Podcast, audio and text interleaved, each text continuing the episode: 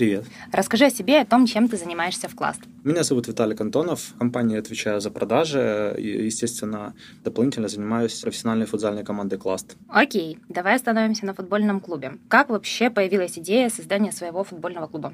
Такая интересная история. Мы начинали э, порядка трех лет назад организовывать команду отдела продаж. Э, участвовали в аматорских турнирах, а именно в турнире Street Football Challenge. И начинали вообще с самых низов. Начинали в дивизионах, где играют достаточно слабые футзалисты, где играли сотрудники команды продаж в том числе. И так получилось, что мы порядка шести турниров, все в которых участвовали, мы выигрывали. И с каждым сезоном мы шли на повышение. То есть мы начинали, там, условно говоря, со слабого турнира, да, где уровень игроков достаточно средний.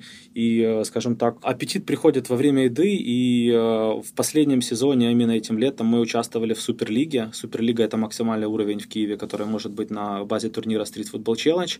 На этом турнире мы заняли второе место. И идея была в том, чтобы конкурировать с самыми сильными футболистами, самыми сильными командами командами, которые есть в Киеве. А вот ты рассказывал, что раньше отдел продаж самостоятельно участвовал в матчах. А какая твоя роль была вообще в этой организации? Чем ты занимался на том этапе? На том этапе я и играл, на том этапе я занимался административными вопросами. То есть то ты есть, сам как футболист бегал? То есть я бегал как футболист, на самом-то деле я всю свою жизнь занимался разными видами спорта. Я играл в высшей лиге Украины по регби, вот, но так сложилось, что у меня был выбор передо мной заниматься э, более профессионально или регби, или, скажем так, переключаться на бизнес. Я выбрал второе и, естественно, продолжал параллельно заниматься разными видами спорта, и футбол я всю жизнь любил. Угу. То есть у меня там было очень очень много разных травм, переломов, там проблемы с коленями, поэтому поиграть на аматорском уровне футбол было очень интересно. Но, как я уже говорил, аппетиты, они повышались, очень хотелось участвовать не в каких-то слабых турнирах, а на самом максимальном уровне. Мы пришли к созданию реально очень крутой команды, угу. что в результате сейчас дает свои плоды. А можешь рассказать мне, как девочке, наверное, в чем принципиальная разница между просто футболом полноценным и футзальным? И почему принял решение, вообще в целом вы приняли решение играть именно в футзаль? Идеальный формат? Конечно. Ну, футбол, это, во-первых, это огромная инфраструктура. Футбол играют 11 на 11, то есть это 11 полевых игроков и огромный тренерский штаб. Футзал – это игра 4 на 4, то есть 4 полевых игрока и один вратарь. Разница колоссальная, и э, могу сказать, что футзал намного динамичнее. Динамика сумасшедшая, люди играют, и футболисты имеют неограниченное количество замен, они могут меняться сколько угодно в процессе игры. Обычно играется футзал двумя четверками. Первая четверка и вторая, условно говоря, две минуты играет одна четверка, потом играет две минуты другая четверка. За счет того, что за две минуты нужно выложиться настолько, насколько просто невозможно все силы отдать для того, чтобы за эти две минуты сделать максимум. То есть это, по сути, два абсолютно разных вида спорта. Они, скажем так, не похожи между собой, хоть и мяч круглый. Но если, например, даже поставить команду, я не знаю, там, Донецкого Шахтера против нашей команды класса именно в футзале, то наша футзальная команда выиграет по, по, по причине того, что мяч круглый, но абсол- абсолютно разная механика игры, разная тактика, разное перемещение, разные комбинации. Да? То есть если мы сыграем на большом поле, мы не сможем показать крутой результат. Здесь же у нас ребята максимально сконцентрированы именно на футзале. Но интересная тоже практика в том, что практически все футболисты, они выходцы из большого футбола. То есть обычно как происходит? В детстве все начинают заниматься футболом, играют в большой футбол, и очень многие потом приходят к футзалу. И дальше уже выбирают, что у них больше, лучше получается, и останавливаются на своем виде спорта. Кроме динамичности игры, есть очень интересные моменты, что, допустим, так как играется всего лишь 4 на 4 поле порядка 40 метров в длину, когда команда проигрывает, она часто меняет вратаря на полевого игрока. Таким образом, команда играет без вратаря, и 5 полевых игроков атакуют четверых чтобы сделать преимущество в атаке. Но здесь уже это обычно делается тогда, когда команда идет в банк когда ей нужно забивать голы или отыгрываться, потому что любая потеря мяча, любая обрезка заканчивается тем, что соперник может ударить в пустые ворота, так как вратаря нет. Но это такая интересная штука, и как бы бывают прям очень интересные моменты, когда команда может просто вырвать победу там за три минуты. Вот у нас угу. недавно была ситуация, о которой я тоже с удовольствием расскажу. У меня вопрос такой. Есть вообще в футзальном формате ставки? Ставки, естественно, есть. Даже когда мы выступали на Кубок Украины, была возможность ставить ставки в онлайне на наши игры, но мы, к сожалению, с Кубка Украины вылетели. Вот, Слушай, и... а какие, какие беттинговые компании делают ставки? Я прямо сейчас название не скажу, но на самом но деле... это не на... париматч, уровень не париматч. На, на париматче, на экстралигу тоже можно ставить ставки. То есть в следующем году наш план каков? Мы хотим идти в экстралигу. Экстралига — это максимальный уровень футзала, который возможен. Это игроки уровня национальной сборной Украины. Угу. Вот. И наш план, который, которому мы сейчас следуем, мы формируем профессиональную команду, которая в следующем году будет выступать на уровне экстралиги. И выступая в экстралиге, тоже можно ставить ставки, да, то есть сотрудничать с париматчем, потому что на самом-то деле экстралига проводится под эгидой париматча. Боже, как все серьезно. Ставки ставить можно, да. Часто, когда компании говорят, что у них есть своя футбольная команда, это означает, что игроками являются коллеги, сотрудники компании. В нашем случае это профессиональные игроки. Mm-hmm. Как в целом наша компания пришла к такому решению и почему? Ну, действительно, есть два формата. Первый формат это когда играют сотрудники компании, второй формат, когда играют профессиональные футболисты. И здесь действительно все очень просто. Если компания хочет выступать на максимальном уровне, смотреть красивую, динамичную, яркую игру, то, естественно, будут подключаться профессиональные футболисты и строится максимально профессиональный процесс. Если же компания хочет просто выступать для того, чтобы играли сотрудники, это был больше как fun, собрались, по поиграли, сфотографировались, то выбирается второй формат. Мы выбрали первый, потому что наблюдать за матчами на максимальном уровне, ну, это не просто интересно, это невероятный азарт. Какая твоя роль в футбольном клубе? Я менеджер команды, отвечаю абсолютно за все процессы, то есть и за подбор игроков, и за селекцию, и на данный момент в некоторой степени за административные вопросы, хоть у нас есть администраторы, отдельные SMM, и дизайнеры и так далее, вот, но фактически э, главный менеджер команды, который отвечает за ее создание, формирование и так далее. Это называется как менеджер команды можно, или директор? Ну, это можно назвать спортивным директором. Было такое, что тебе хотелось э, выйти вместе с ребятами на поле и играть? Или ты уже себя чувствуешь все-таки? Выйти всегда хочется, но просто понимая тот уровень, на котором играют ребята, mm-hmm. это абсолютно другие скорости, это абсолютно, это абсолютно другой уровень. То есть я, я-то выйти смогу, но что я смогу показать, конечно, это уже второй вопрос. А на тренировке не выходил на поле? Не, на тренировке пару раз приезжал. Э, в принципе, тренироваться это одно, играть другое. Абсолютно другой накал, и там все будет совершенно по-другому. Поэтому mm-hmm. действительно хотелось бы, но, скажем так, помочь бы я точно команде не помог, потому что играют футболисты реально, которые лучшие в Киеве, лучшие в стране. То есть это люди, которые только футзалом занимаются, это их работа. Mm-hmm. Их работа работа выходить и делать результат. Они тренируются каждый день, иногда по два раза в день, поэтому тренировочный процесс сумасшедший. Можешь поделиться, на что обращает внимание спортивный менеджер, когда формирует команду чемпионов? Ну, на самом-то деле обращает внимание на все, и на тренировочный процесс, и на выборы подбор игроков. То есть идет даже очень плотное пересечение в плане управления командой на работе, да, вот как э, когда строится эффективная, сильная команда продаж и вообще бизнес-команда, потому что люди подбираются таким образом, чтобы скажем так, чтобы не просто тренироваться и играть, а чтобы не было токсичных людей, чтобы люди действительно отдавали своему делу, чтобы у них были долгосрочные цели, они не приходили заработать, там, условно говоря, там, за 3-4 месяца и перейти в другую команду. То есть мы сейчас стараемся строить очень молодую перспективную команду с молодых ребят, которые горят, которые хотят выступать не просто на Киев подзаработать, да, которые, у которых есть цель выступать в экстралиге Украины. Угу. Поэтому тут э, на самом-то деле очень много нюансов и в тренировочном процессе, и в персональных коммуникациях с игроками. То есть выстроить правильные, эффективные взаимоотношения, чтобы люди, скажем так, не просто играли, потому что они играют за команду, чтобы они играли за класс, чтобы они э, на человеческом уровне понимали, что они подведут, если не дадут нужные результаты. Вот я думаю, что у нас успешно это получается. Угу. И это делается не с моей стороны, не таким образом, что я пытаюсь использовать какие-то практики, там, да, которые там годами в работе были не наработаны, а это действительно то, что что мне очень нравится, и я это делаю там неосознанно, потому что хочется, чтобы были очень классные отношения внутри. У нас действительно, я считаю, это получается, и, в принципе, несмотря на то, что мы только первый год играем, мы такая темная лошадка, мы пока идем на первом месте выше лиги чемпионата города. Я думаю, что, несмотря на очень молодой состав, наверное, самая молодая команда, которая есть вообще, в принципе, в Киеве на высоком уровне, то все пока удается здорово. Тут я, наверное, хотела бы внести небольшую ясность. А, как мы уже раньше проговаривали, Класс — это футбольная команда, которая собрана из профессиональных игроков. И мне, как человеку, который очень тесно идет а, с HR и рекрутингом по жизни, мне интересно, чтобы ты поделился своими наблюдениями, чем отличаются принципы при найме в бизнесе и в спорте именно когда ты выбираешь, собираешь себе команду? Ну, они где-то похожи. На самом-то деле, я, ну, как проходит процесс, да, то есть мы коммуницируем с тренером, тренер предлагает каких-то игроков. Опять же, обязательно спрашиваю фидбэки об этом игроке, то есть что о нем знают, где он играл, были ли какие-то проблемы. А Потом... фидбэки у кого ты спрашиваешь? У предыдущих а... тренеров или у коллег или, по полю? Или у игроков команд, которые играли, скажем, в одной команде с э, потенциальным кандидатом, которого мы хотим к нам пригласить. А давай вот э, поэтапно Я вообще Да. не представляю, как собирать команду. То есть как? Ты кидаешь клич, есть какие-то комьюнити, телеграм-каналы, где Не-не-не, ты публикуешь? на, на самом деле все, это... намного проще. Обычно, на самом деле, команду фо- формирует тренер. То есть тренер говорит игроков, которых он хотел бы видеть. Я То есть он бы- уже, то есть ты уже, когда ты понимал, что тебе надо собирать команду, ты уже понимал, кого ты хочешь приглашать в команду? В целом, да, потому Да? что уже был костяк, был костяк на базе э, команды InBev, которая раньше выступала в экстралиге, и тренер наш сейчас, он раньше эту команду тренировал, и естественно, что очень многих ребят он знал, он хотел их видеть у нас. Поэтому То есть мы еще привлекали отдельно тренера профессионального. тренер нашей команды, который нашу команду тренирует, Мгм. естественно, всегда формирует пул игроков, которых он хотел бы видеть. Естественно, его мнение учитывается в первую очередь, потому что за результат отвечает в первую очередь тренер. Тренер управляет на площадке, тренер управляет тренировочным процессом, и тренер выбирает тех игроков, которых он хотел бы видеть. Если команда, а, там, условно говоря, в лице меня договорилась с футзалистом, и у нас э, получилось прийти к соглашению, то игрок присоединяется. На данный момент, наверное, нет ни одного футболиста, которого мы бы не смогли подписать.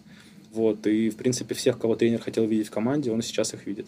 На самом деле, этот процесс такой, он где- где-то даже на хантинг похож, потому что Да, да, да. Потому что элементарная ситуация в этом межсезонье мы подписали двух очень сильных игроков.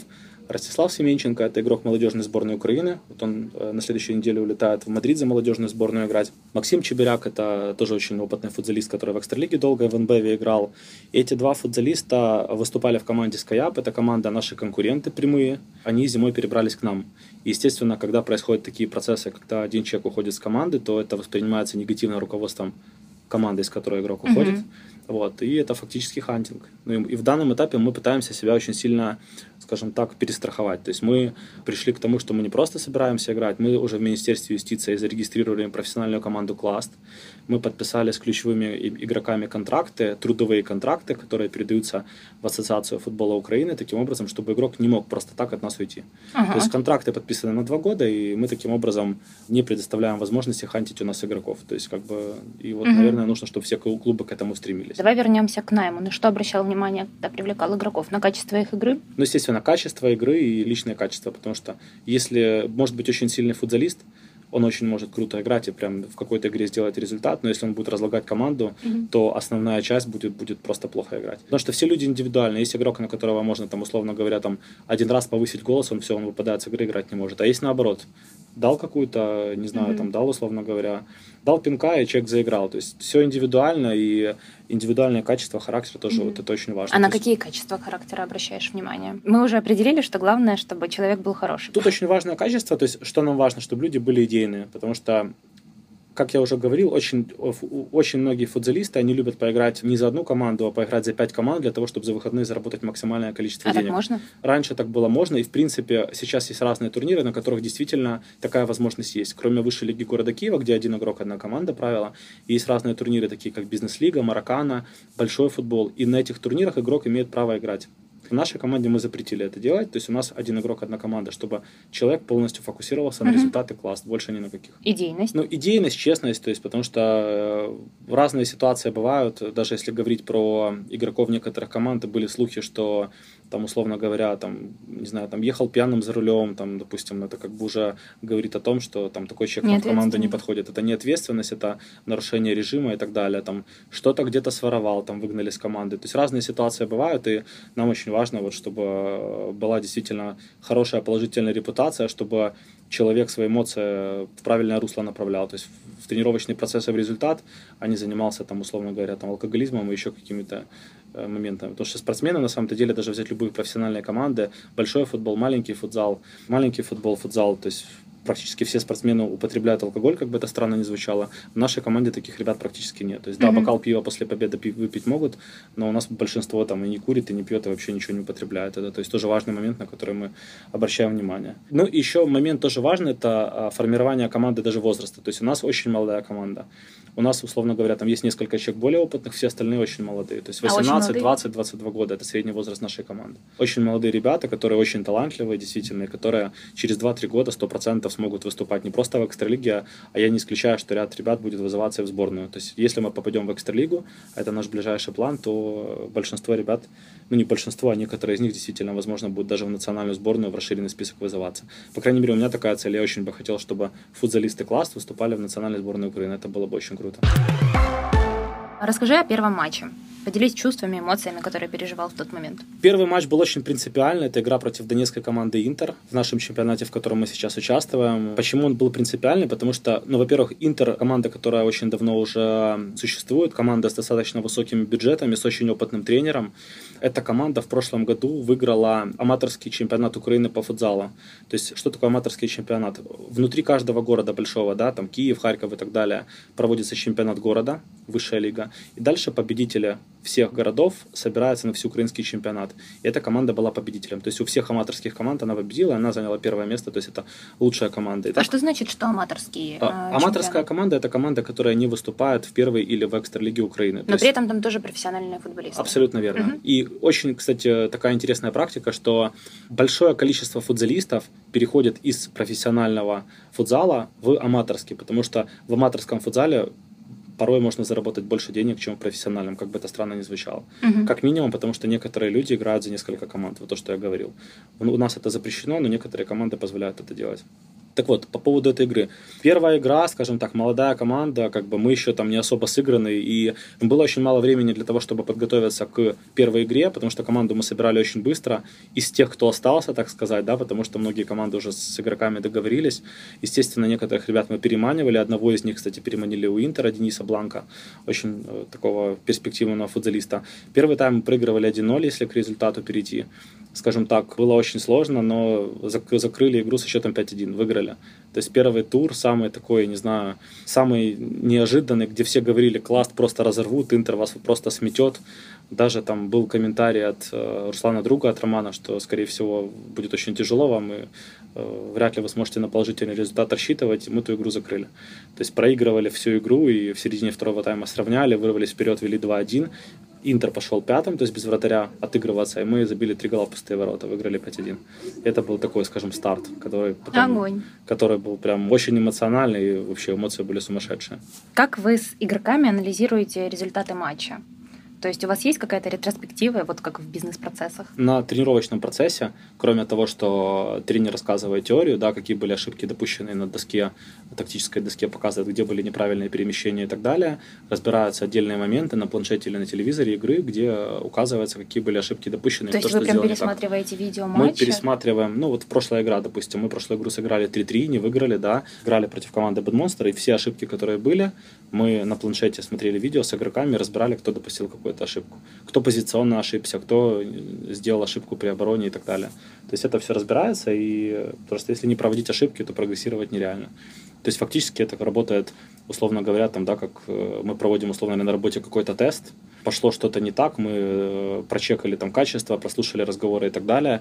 Здесь похожая ситуация. Mm-hmm. Мы допустили какую-то ошибку, мы ее разобрали и предприняли меры для того, чтобы на такие же, э, скажем, грабли больше не наступать. То есть mm-hmm. схожесть действительно есть. В любом случае ошибки разбираются. Если их не разбирать, то можно ошибаться постоянно и проигрывать. А мы как бы команда, которая не нацелена на поражение, только на победу. А как у вас в целом проходят тренировки? Сколько раз в неделю команда тренируется? Как тренер подходит к этому процессу? Какие спортивные задачи стоят перед игроками? Тренер фанатик. Он реально прям профессионал свое дело. Он всю жизнь в футзале. Он просто, не знаю, мне кажется, он кроме футзала... А как тренера зовут? А, тренера зовут Валерий Директоренко. Он всю жизнь выступал в экстралиге. Вот. И можно он, кстати, даже до сих пор заявлен за нашу команду. В одном матче выходил, еще и забил даже гол. То есть он... Ого, то есть тренер может даже еще? Тренер, да. Он у нас играющий тренер. Он практически не выходит, но была игра, где он вышел. Вот в первой игре в первого круга со Скаяпом забил даже гол.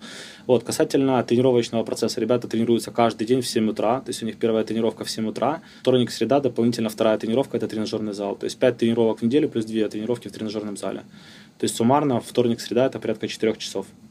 После чего в понедельник у ребят обычно такая лайтовая тренировка, потому что мы тренируемся, мы играем в субботу, воскресенье это выходной, и в понедельник это больше восстановление, какая-то лайтовая тренировка, сауна и массаж. То есть каждый, каждый раз, э, каждый понедельник ребята в комплексе, в котором мы тренируемся, это комплекс имени Драгоманова, идут в сауну после тренировки, да, и у нас есть э, доктор команды, который делает массажи, скажем так, и занимается восстановлением игроков. Ну, естественно, для восстановления это не только доктор и не только сауна, это обязательно комплекс витаминов, это БЦА, омега-3, мультивитамины, коллаген, вот, и, э, скажем так... И режим питания тоже отслеживается? Изотоник нет, режим питания не отслеживается, поскольку, скажем так, это было бы, наверное, крайне сложно сейчас сделать, но вот э, режим тренировок и витамины, это то, что на данный момент делается, это по факту профессиональный подход, потому что даже не все команды экстралиги такой подход используют. Угу. Но мы а уже, каждую субботу проходит игра? Бывает такое, что игры переносятся по, по той или иной причине, там, условно говоря, там, ковидом в команде соперника игроки заболели, но старается, да, обычно каждую субботу у нас игра. К сожалению, мы пока не можем приглашать зрителей, но надеюсь, что только трибуны будут открыты, чтобы э, сотрудники нашей компании приходили и поддерживали. Конечно. Там будет очень здорово, и я уверен, что эмоции будут сумасшедшие. Когда забивается гол, это ну, сложно передать эмоциями. Тем более на том накале, на том уровне. Так зовите, мы уже все готовы. Только откроются трибуны сразу. Будет анонс такой крупный, я надеюсь, что все будут приходить и поддерживать. Какие значимые победы вы уже успели одержать за время существования клуба? На самом-то деле у нас высшей лиге Киева э, всего лишь 8 команд, потому что другие команды немножко ниже уровнем, да, и чтобы интересный был чемпионат, команд не так много. Поэтому каждая победа очень важна, потому что всего в чемпионате должно быть сыграно 14 игр. У нас каждая победа значимая. Но самая значимая, это, наверное, победа, которая была со Скаяпом. Складывалась она вообще отвратительно. Мы проигрывали 3-0 вообще выглядело, я бы сказал, в первом тайме безнадежно, и э, в конце первого тайма на 20-й минуте отыграли один гол, и счет был 3-1. Вообще в футзале играется два тайма по 20 минут время чистое. То есть это имеется в виду, что когда мяч выходит за пределы поля, время останавливается. Играется чистое игровое время. Что происходило дальше? При счете 3-1, скажем так, шансов было не так много отыграться, и на 38-ю минуту мы так и проигрывали 3-1. То есть 38-я минута, это 3 минуты остается до конца. Пошли в банк проигрывая 3-1 на 37-й минуте. Мы пошли играть пятым, то есть, как я рассказывал, без э, вратаря уже выходит пятый полевой игрок. В результате мы забиваем гол на 38-й минуте, 3-2, забиваем гол на 39-й минуте, 3-3 за минуту до конца. И буквально за 40 секунд до конца матча мы берем тайм-аут. Вру, за 16 секунд до конца матча мы берем тайм-аут при счете 3-3. И за эти 16 секунд мы забиваем гол, остается 5 секунд до конца, еще 4-3 мы выигрываем. То есть, ага. фактически мы вырвали победу за 5 секунд до конца игры. Это было, я не знаю, это было сложно передать. Там, если посмотреть на видео, которое мы отправляем в корпоративный канал э, Slack, то посмотреть, какие были эмоции вот э, после финального свистка, там просто, не знаю, у людей крышу срывало у наших. Все все бегали в хаотическом порядке и испытывали просто нереальные эмоции. Такое просто бывает крайне редко, потому что отыграться за 3 минуты, проигрывая 3-1 и вырвать 4-3, это очень сложно. Более того, при счете 3-3 очень часто команды пытаются сохранить счет. Угу. Мы же рискнули, как бы словили ритм правильный, да, и при счете 3-3 пошли дальше играть пятым, рискуя, в принципе, игру проиграть, которую мы вроде бы только спасли. И за вот эти 15-16 секунд удалось забить победный гол, и просто там, ну, это было такое ликование, я честно скажу, что такого в жизни не видел. Угу. Ну, и я не видел такого в жизни, и, не знаю, эмоции были сумасшедшие. Давай поговорим о конкурентах. Какие команды, команда Класс выделяет для себя как сильного, значимого конкурента? Ну, если брать текущий чемпионат, то есть э, такие команды, как Интер Донецкий, это очень сильная команда. Дальше это команда Skyap, авиаперевозчик, я думаю, uh-huh. всем известный. Это тоже один из самых основных конкурентов, потому что как я говорил, мы, мы уже забрали двух футболистов оттуда. Кстати, в этой игре, когда мы выиграли 4-3, два футболиста, которых мы забрали в межсезонье, уже играли за нас. Поэтому эта игра была сверхпринципиальной для Скаяпа. То есть выиграть с учетом того, что мы забрали у них ребят, и это прям было невероятно. Вот. А дальше это команда «Скидка». Скидка UA, это, то есть, э, наверное, какой-то где-то небольшой аналог розетки, тоже крупная компания с очень сильными футболистами, тоже ребята играют очень сильно, и наверное, это такой наш маг, то, то есть один из самых главных конкурентов. И, кстати, у нас пока в чемпионате только одно поражение, и как раз поражение команды «Скидка». В первом круге мы проиграли скидки, вот, и будем стараться реабилитироваться. То есть фактически это три таких самых главных конкурента. Остальные команды, там, Сервит, Будмонстер тоже сильные. Кстати, мы с ними сыграли в ничью, хотя у лидеров в основном своих выигрывали, да, то есть теряли больше середняками. Какая у нас сейчас глобальная цель у футбольного клуба? К чему мы идем? Победить что? Глобальная цель это победа в высшей лиге города Киева. Угу. И при условии победы у нас уже есть договоренность, что мы идем в экстралигу Украины. Принципе, спортивный регламент гласит о том, что мы не можем сразу напрямую попасть в экстралигу Украины, что мы должны идти в первую лигу Украины, но есть несколько вариантов, через которые мы сможем сразу попасть в экстралигу. То есть, чтобы играть на самом высоком уровне с самыми сильными командами Украины. Сегодня мы играли с командой «Хит» киевская, это самая сильная, единственная киевская профессиональная команда, которая выступает в экстралиге. Сегодня сыграли со счетом до 2, в 10 утра был спарринг. Вот. Э, хотя предыдущую игру, буквально две недели назад, мы вообще проиграли там без шансов 12-3. И самое интересное, да, через две недели вот выводы, да, проиграть 12-3 и сыграть 2-2. Это команда, которая сейчас претендует на текущем чемпионате Экстралиги на первое место, то есть борется за золотые медали это Украины. То есть, где самые сильные футболисты играют. А самый разгромный проигрыш наш? Вот это, это он, наверное, это вот есть. Это, есть? это, это, это 12-3 в этом товарищ, товарищеской ага. игре. Вот. Был еще момент, когда мы проиграли э, команде «Гепард» на Кубок Украины в Харькове. Тоже что-то пошло не так. И, честно говоря, уже вылетело с по-моему, 7-2 или 8-2 мы проиграли. Вылетели с Кубка Украины. И э, тоже непонятно, честно говоря, что, что в этой игре пошло не так. Наверное, был не наш день. Потому что в Киеве мы просто с соперника переезжали, играли намного лучше, контролировали мяч. А вот в Харькове что-то пошло не так и вылетели. Угу. Но опять же, команда молодая, поэтому я думаю, для первого года пока что результаты очень хорошие. А есть какие-то суеверия? Ну вот у тренера есть одно из суеверий. А, я, кстати, о нем случайно узнал. Узнал как раз в Харькове, когда хотел мячи занести в раздевалку. Они перед дверью, дверь была закрыта. Я думаю, возьму мячи, ну что они стоят перед раздевалкой, занесу. Открываю дверь с мячами, он говорит, ты что, побойся Бога, как, какие мячи. В итоге оставил мячи э, возле двери и зашел. Это есть, как не видеть невесту. И, и, и, и всегда перед, перед любой игрой, э, вот мы, мы находимся в раздевалке, мячи, мячи ни в коем случае, они должны быть за дверью.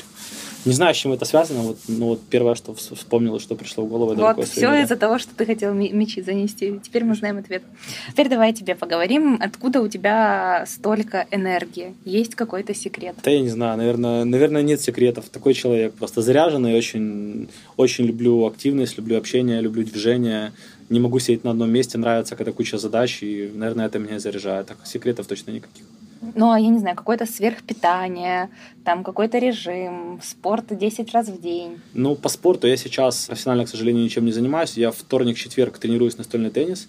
Я играю с тренером, играю периодически с рейтинговыми игроками и периодически у них выигрываю. То есть, в принципе, играю на уровне намного выше, чем любитель. То есть скажем так, в офисе, там, условно говоря, там, с любым человеком, который просто играет в теннис, то есть я уверен на 100%, что без шансов выиграю. Даже было как-то пари с парнем с нашего офиса, что я выиграю у него через десяток. Это когда в теннисе можно играть маленькую партию до 11 мячей, а можно играть большую до 21. И был спор, что он не забьет мне больше, чем 10, что я выиграю там 21, а он, а он будет больше, не более, чем 10. Я, по-моему, выиграл 21-7. Был такой спор. Но, в общем, я очень люблю споры, очень люблю подобного рода азарт на самом деле прет просто очень сильно. И понедельник, среда, пятница зал обязательно. То есть я бегаю, жму железо. То есть раньше у меня были вообще там это было достаточно давно, но были там цели выжать максимальный вес от груди. Я жал там 175 килограмм, это было прям для моей массы, это было, бы, было очень много. Сейчас уже таких фанатических целей нет, ну, как бы заниматься, бегать и играть в теннис, это пока то, что я делаю. Спасибо тебе за классные ответы. И в заключение, если не футбол, то какой один вид спорта ты бы выбрал для себя? Если говорить про другой вид спорта, наверное, это на данный момент, наверное, это настольный теннис. То uh-huh. есть, э, ну, все очень меняется. То есть, у меня так было, что я на самом-то деле даже не хочу сейчас пытаться заниматься там лыжами или бордом, потому что если я встану, то, мне кажется, меня скорпать не вытянут, я буду удаленно работать. Я буду кататься, пока, не знаю, не научусь это там делать очень круто. Поэтому сейчас, допустим, мой там основной приоритет по спорту это настольный теннис, как бы очень динамичная, тоже крутая игра, но э, период к периоду меняется. То есть, когда-то я играл в регби и думал, что это самый лучший вид спорта, от, от которого я безумно фанател, хотя ломал все, что возможно, там и пальцы, и там и руки, и, и ключицу, и все что угодно. Вот э, сейчас, наверное, все-таки это настольный теннис, футзал, э, ну и раньше это было регби, наверное, таких три основных вида спорта. Угу. Спасибо тебе большое за классные ответы. Класс топ. Много побед, и мы уже ждем, когда нас пустят на футбольное поле болеть за своих игроков. Спасибо.